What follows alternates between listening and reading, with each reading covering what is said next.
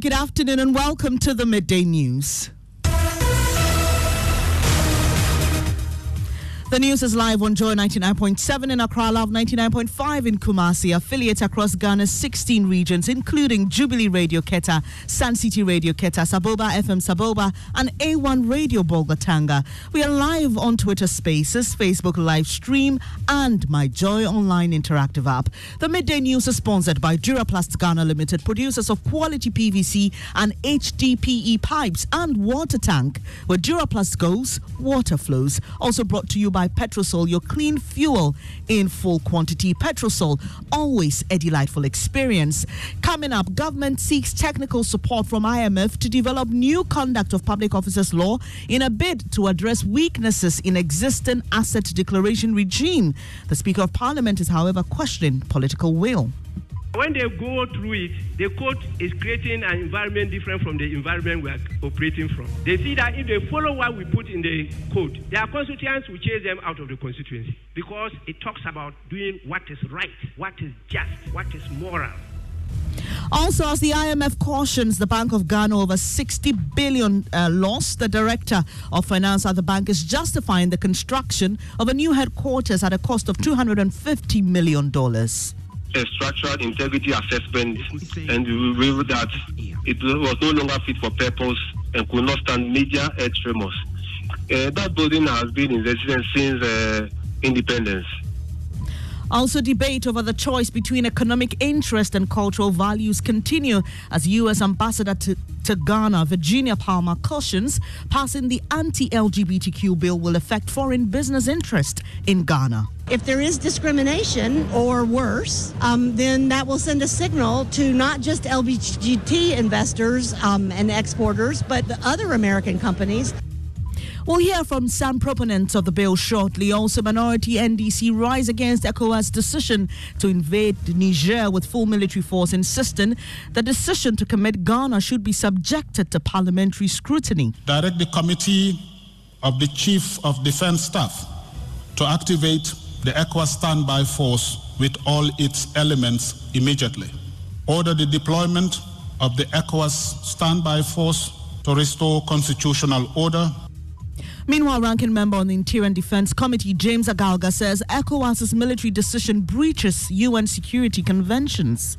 The, the, the very decision of ECOWAS to use military force to dislodge the military junta in Niger uh, was illegal.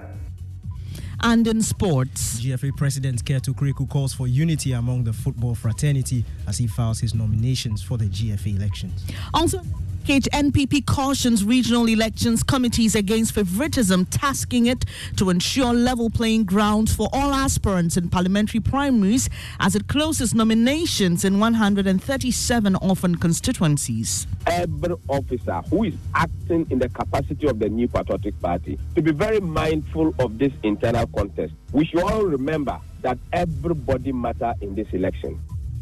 We've got reports wrapping up the close of nominations from some constituencies. This is your election headquarters, and thanks for choosing us. Details of these and more right here on Joy News, independent, fearless, and credible.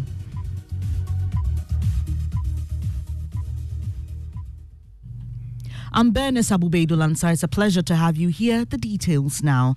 Government is seeking technical support from the IMF to develop a new conduct of public officers law in a bid to address weaknesses in the existing asset declaration regime. A statement on Ghana on the IMF's website says the move is also geared towards addressing corruption. The need for a more robust law to regulate the conduct of public officers was first conceived 14 years ago, but its implementation implementation has stalled. Listen to the Speaker of Parliament who chaired the committee that drafted the law.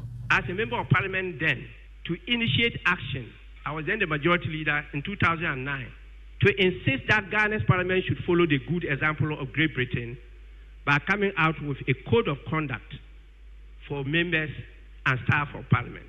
A committee was established, chaired by my good self. We produced a code of conduct, and this was approved and adopted by the House.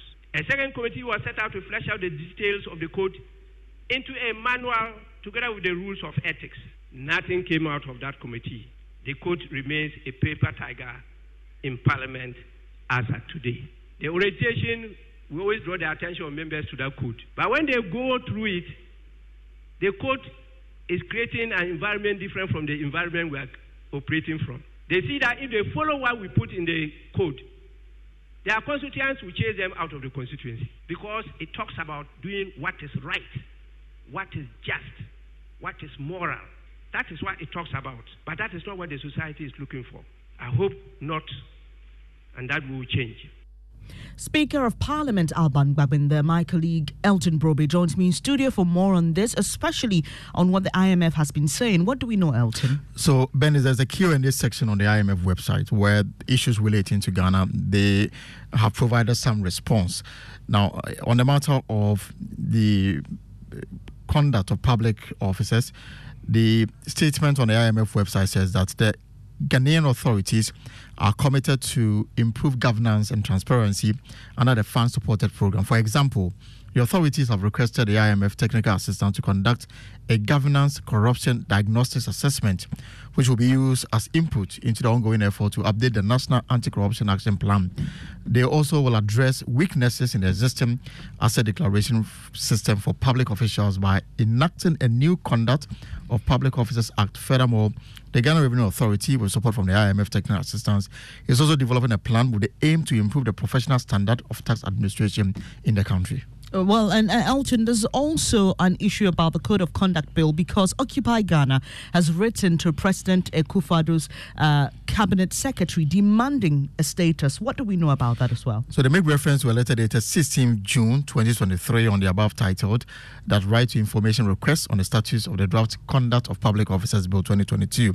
In the letter, they, they, they reference the secretary to cabinet indicated that our previous letter to you dated 30th May 2023 and its attachment detailing the various useful provisions in the draft bill will be brought to the attention of cabinet. And they have two questions they are asking. When does cabinet intend to conclude the deliberation and then approve the draft bill? When is the Attorney General planning to submit the draft bill to Parliament? Now, the Occupy Ghana said, given these compelling reasons and the agency of the matter, we respectfully request Cabinet prompt attention and action on the draft bill. Thanks, Elton Brobbey. We have a response from the AG's office. Deputy Attorney General Godfred Tuah-Yeboah uh, is optimistic the Code of Conduct Bill will be passed before the expiration of the 8th Parliament.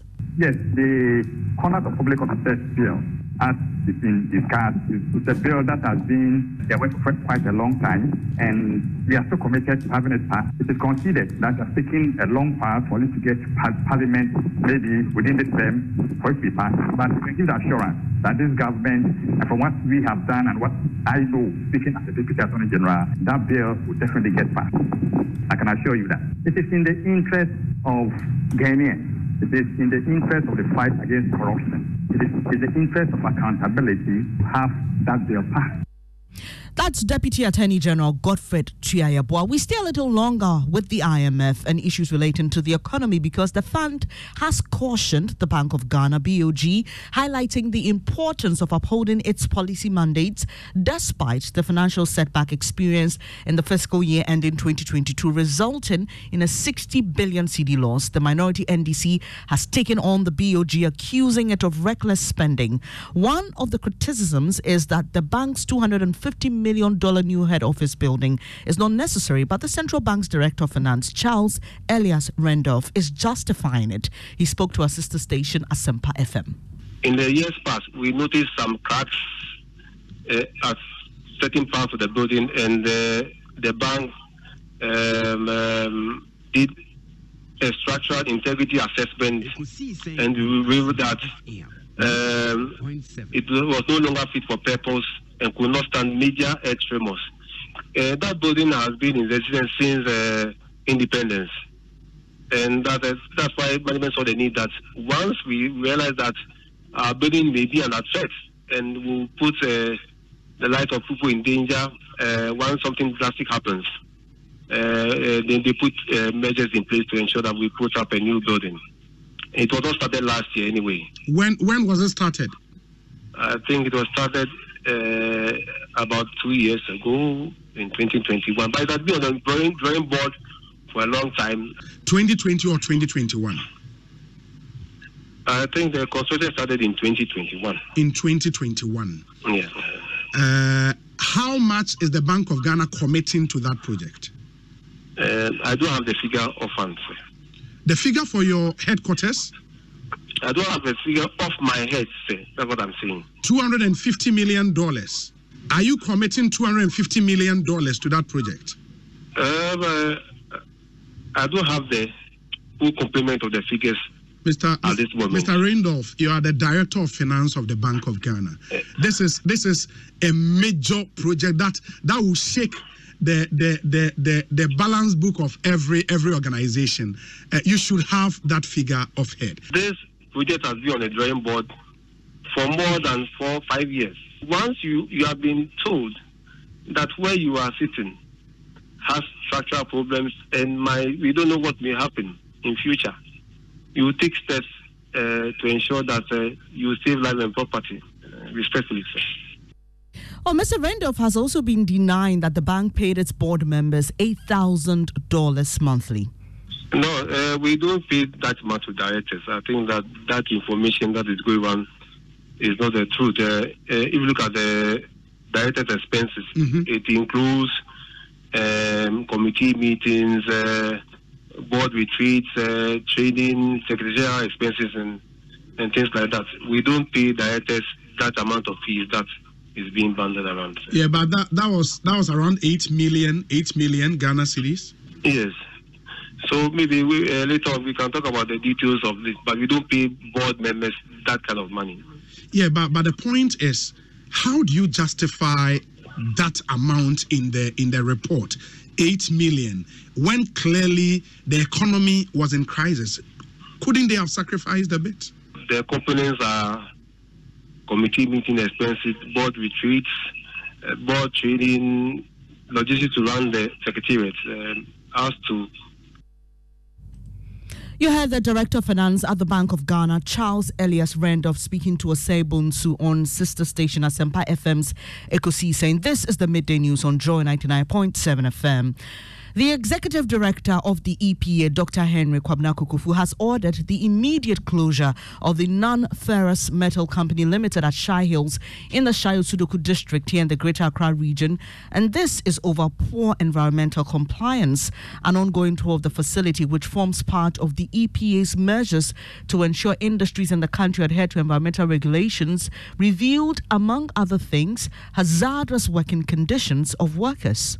We are not here to mar anybody's business, but we cannot allow production of this magnitude to go on. Pollution, polluting the air, acid all over the place. You, the workers, the staff are being subjected to and then exposed to hazards. We don't want it to happen to you. You are so precious to the country Ghana. You are sons of Ghana. You deserve to work in a very congenial environment, just as any other person. Do you agree with me? Yes. We we, we are afraid that the, your, you might have been exposed to substances like lead. So we're going to bring in the public health to test each one of you at the expense of the company. We will temporarily close down the factory and summon the owners to the head office to come and explain why they are working under these conditions. And That's Executive Director of the EPA, Dr. Henry Kwabena Kokofu, speaking to some workers of uh, the Non-Ferrous Metal Company Limited uh, after a tour by the EPA. My colleague Carlos Calony is there for us. Hello, Carlos. Ca- have you been speaking to some of these workers? What um, have their reactions been? All right, so uh, Venice, yes, I have, and they seem to be okay with the arrangement. But the non-ferrous metal is actually a company that is located on the main Akosombo Highway in the Shai Osudoku district, and they're actually into recycling of scrap or used batteries. And the workers, like you mentioned, are about 40 in this particular uh, industry. And the EPA, as part of its monitoring this morning, uncovered that the company is not adhering to environmental regulations and has therefore uh, ordered its closure. So I have with me here the executive director of EPA, Dr. Kobina Kokofu, to tell us more. Sir, so can you confirm the closure and beyond today's closure, what's next? Yes, uh, there have been a temporary uh, closure. Uh, we've ordered for that. Um, we've asked them to report to the head office on Monday. And then we have our officers on the ground, the Tema uh, regional office, and then the Ghana uh, um, Cleaner Production Unit, yeah, or center. Uh, they will come in and then make the necessary assessment. So that's Carlos Calony speaking to the executive director of the EPA. This is the midday news with me, Bernice Abu-Baidoo Ansah. To some other stories now. A recent caution from the United States ambassador to Ghana, Virginia Palmer, over the passage of the Proper Human Sexual Rights and Ghanaian Family Values bills has renewed a debate over the choice between economic interest and cultural values. The World Bank has halted lending to Uganda over the passage of a similar bill, saying the law fundamentally contradicts the bank's values. Speaking to the media at the U.S. Ghana Business Expo on Thursday, the U.S. Ambassador to Ghana, Virginia Palmer, said passing Ghana's anti LGBTQ bill could affect foreign direct investment into the country. Ghana is a very welcoming, tolerant society. Lots of interreligious harmony, a lot of interethnic harmony, and that makes Ghana strong and stable and attractive for investment. I hope it stays that way with regard to the LGBT community. And again, there's money to be made. You know, the color of your money is green or red if it's Ghanaian. Um, but if there is discrimination or worse, um, then that will send a signal to not just LBGT investors um, and exporters, but the other American companies that Ghana is less welcoming than I'm telling people that it is now. So I hope it will stay welcoming. Appetite for that. I want to send a signal that Ghana is open for business and that Ghana's economic recovery has begun. Now, that's U.S. Ambassador to Ghana, Virginia Palmer, there speaking at the U.S. Ghana Business Expo. Let's now speak to one of the sponsors of that bill in Parliament, MP for Ningo Pram Pram, Sam George. Good, good afternoon, and thank you for joining me. Now, you've heard the U.S. Ambassador, and we've seen the action taken by the World Bank. Are these not signals for you to tread cautiously? Well, good afternoon to you and your listeners. Yes, I've had the U.S. Ambassador, and I think that um, her fears are, are unfounded. Um, she makes the point in the voice that you played that Ghana is religiously tolerant. And that's part of the reasons why we're very strong as an investment destination. However, the same Ghana frowns on religious extremism, which they, the U.S. likes. And so, even though there are people who may have investment, we refuse their investment because of their religious extremist opinions and positioning. And that's fine. That makes Ghana still a very tolerant destination. So, how then does she conclude that if Ghana decides to pass laws that strengthen its cultural values, it makes us a, a destination that's unfavorable? Um, the investors who attended the well attended US Ghana Business Summit are very aware that Ghana is about to pass this law and that Ghana will pass this law. Yet they came because for business people, they don't care about the fact that you want to protect your cultural values. They care about their profit margins and the bottom line. That's why you have American investors working in countries like Qatar and Bahrain and Saudi Arabia, where the same issue is punished by death. But they, they think about their profit line, and that's what matters to them. So the U.S. ambassador should be rest assured Ghana will remain friendly, will remain welcoming, and many of these U.S. investors are from states like Florida and Kentucky, where they even have stricter laws than what Ghana is yet to pass. They already have such laws in place. Mm, and Mr. George, so, I mean, that, that's one side of the conversation. She should rest easy on. All right. But the other is what we've seen the World Bank do with Uganda, for example. So, I mean, we've clearly seen an action taken against another African country. Ghana is not Uganda, first and foremost. And, and let's just state here that look, the World Bank is being extremely hypocritical and being dishonest. You see, and when you have international organizations become conduits for for homosexual propaganda and activism, it tells you that we are in dire straits. And I think as a country, we need to begin to think about our alliances properly. Because when you read the World Bank statement on Uganda, they claim that their values as an institution. What are the World Bank's values on its website? It says inclusivity and diversity. Are those not the very things they claim are their values? Now, what does inclusivity mean? What does diversity mean? Inclusivity and diversity will mean that you appreciate and welcome and accommodate all shades of opinion. That's why you call yourself inclusive. That's why you call yourself diverse. I haven't called myself diverse. I haven't called myself inclusive. I am pro heterosexual. You have said you are inclusive on your website. You have called yourself a diversity driven institution. Now, I take a position, Uganda takes a position mm. pro one side. And then you say, you who claim to be inclusive and diverse, you are fighting Uganda. So, so in short, you're saying the that, other side. So, in short, so you're saying if that, they're not being hypocritical and dishonest, what are, what are they? And you're saying that this will not in any way affect our desire to pass the bill, right? Right, that's uh, Sam George. He's MP for Ningo Pram Pram and one of the sponsors of the anti LGBTQ bill in Parliament. This is the midday news. Just gone by, government seeks technical support from IMF to develop new conduct of public officers law to address weaknesses in the existing asset declaration regime. Still to come every officer who is acting in the capacity of the New Patriotic Party to be very mindful of this internal contest. We should all remember that everybody matter in this election. NPP cautions Regional Elections Committee against favoritism, tax them to ensure level playing grounds for all aspirants. Details in a moment.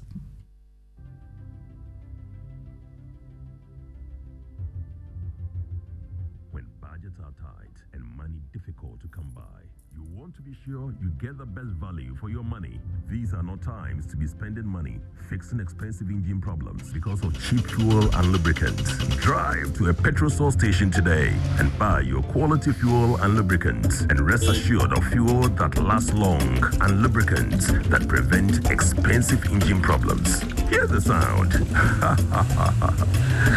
Petrosol, clean fuel in full quantity.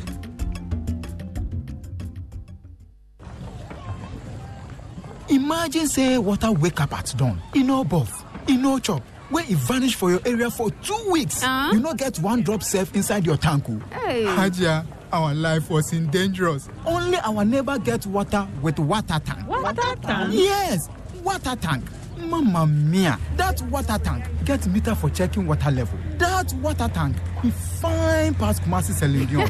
that water tank be tough like Ghana Army. That water tank they carry water pepe pepe. so say some no go left inside the supply tank. Uh. What a tank! As my boss, Mr. Poncho go talk. Beautiful, durable, with water level indicator and accurate volume of water. Water tank. What a tank! By Duraplast.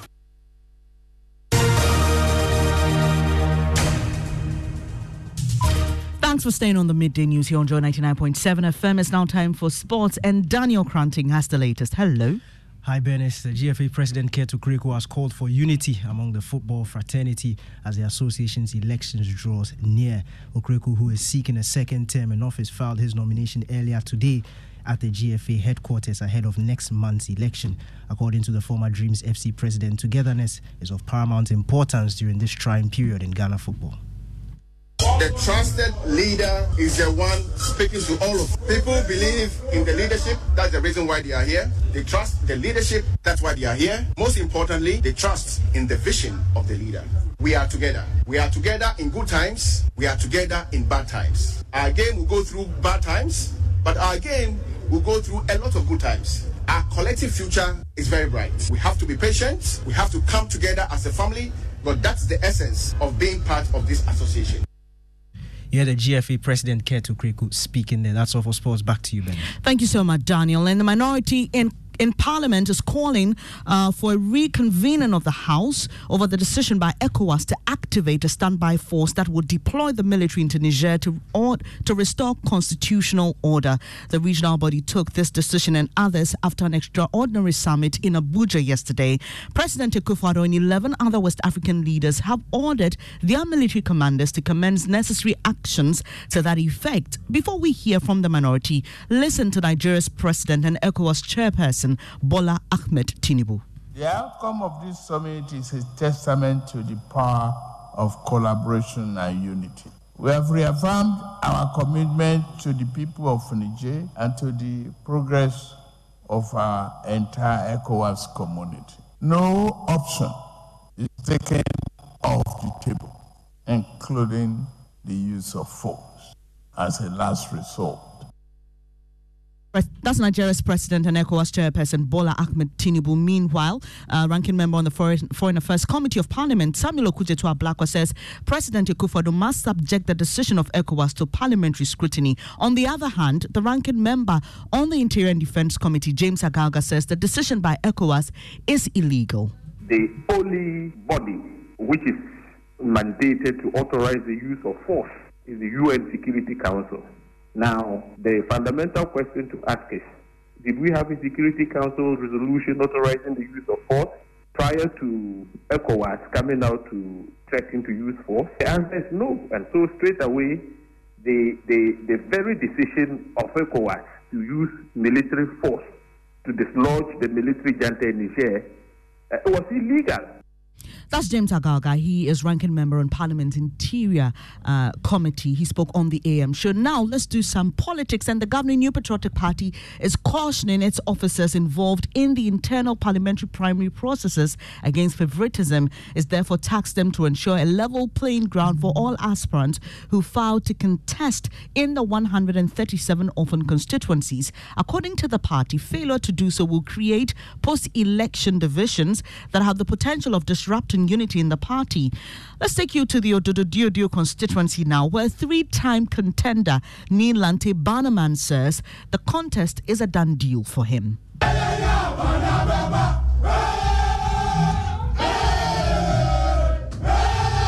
The former chairperson of the National Premix Committee contests for the third time against Manaf Soa, despite losing the seat to the NDC's Neil Ante Vanderpuye with over 6,000 votes in the 2020 general elections. He believes he has enough experience for a better shot this time. Having contested for three times, I have enough experience to know what to do and what not to do. And I can tell you, it will be difficult for me to tell you what is up my sleeves.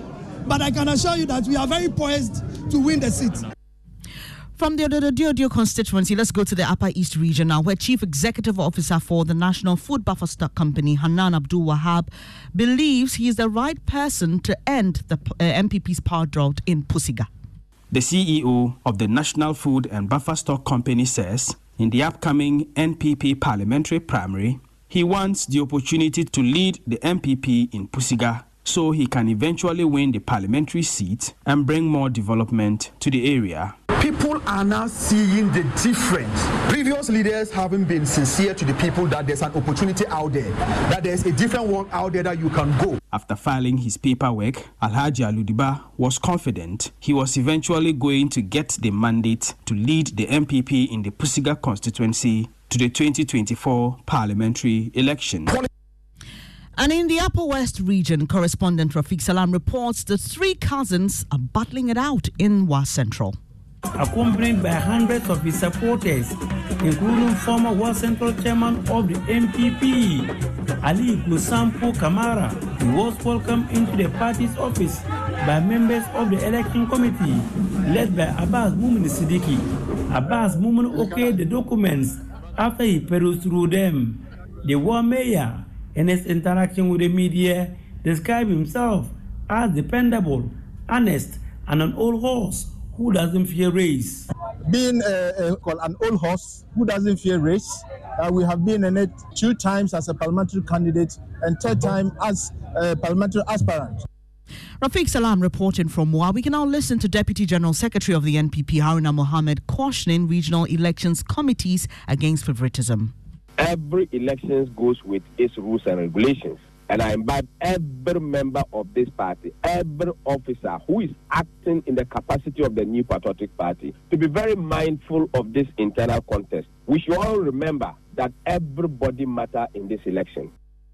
That uh, Deputy General Secretary of the NPP, Haruna Mohammed. Away from politics, and before we go, becoming Mr. and Mrs. It's the latest product under the Joy Family Forum. Tomorrow, more than 100 singles will converge at the Best Western Plus Hotel in Nungua for the maiden edition. Joining us on the line now is Programs Manager of Joy FM, Edem, Edem Naite. Hello, Edem. What's this program about and what should we expect? Hi, Bernice. Well, like you rightly said, um, this is a program for singles, everybody who is planning to get married or you have intentions of getting married. This is a program